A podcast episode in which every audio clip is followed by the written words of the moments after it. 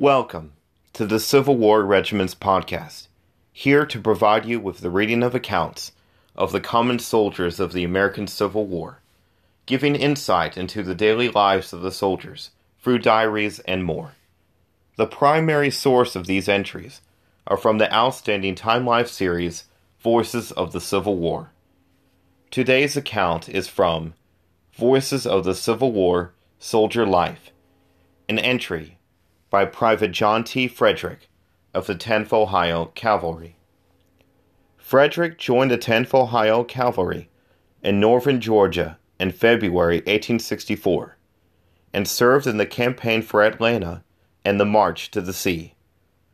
The Army of the Cumberland's, hard riding cavalry regiments traveled light and in an April 1887 article for the National Tribune, Frederick recalled the capture of a skillet while his company was camped near Gordon's Gap at the start of the Atlanta campaign.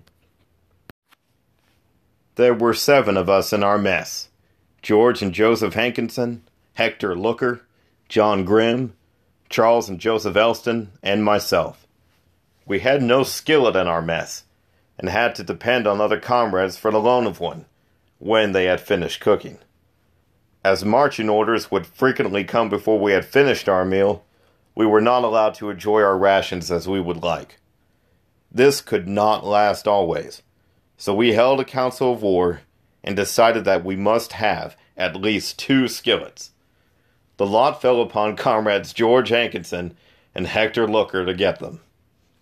They made a reconnaissance in force about 9 o'clock p.m., finding the 92nd Illinois Mounted Infantry in camp just across the creek a short distance from us.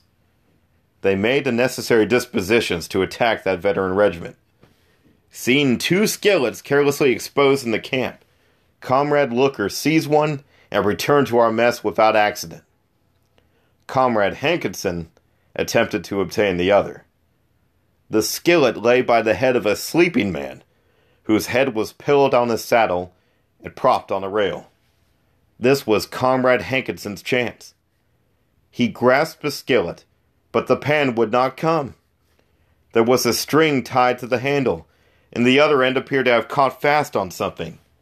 He gave it a jerk, bringing the rail and saddle from under the sleeper's head, who, suddenly awaking and seeing his pan about to depart, jumped up, giving a Comanche war whoop.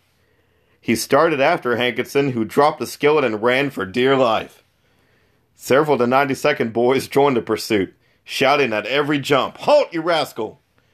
Our comrade was chased within a bend of the creek, which was deep in places. Being unable to get around to another point, he made a desperate spring, alighting in the middle of the stream and receiving a good ducking. He clambered out the opposite bank and returned to our mess. His pursuers did not follow him beyond the creek, where they stood and showered curses on his head until he disappeared from their sight. Private John T. Frederick, 10th Ohio Cavalry.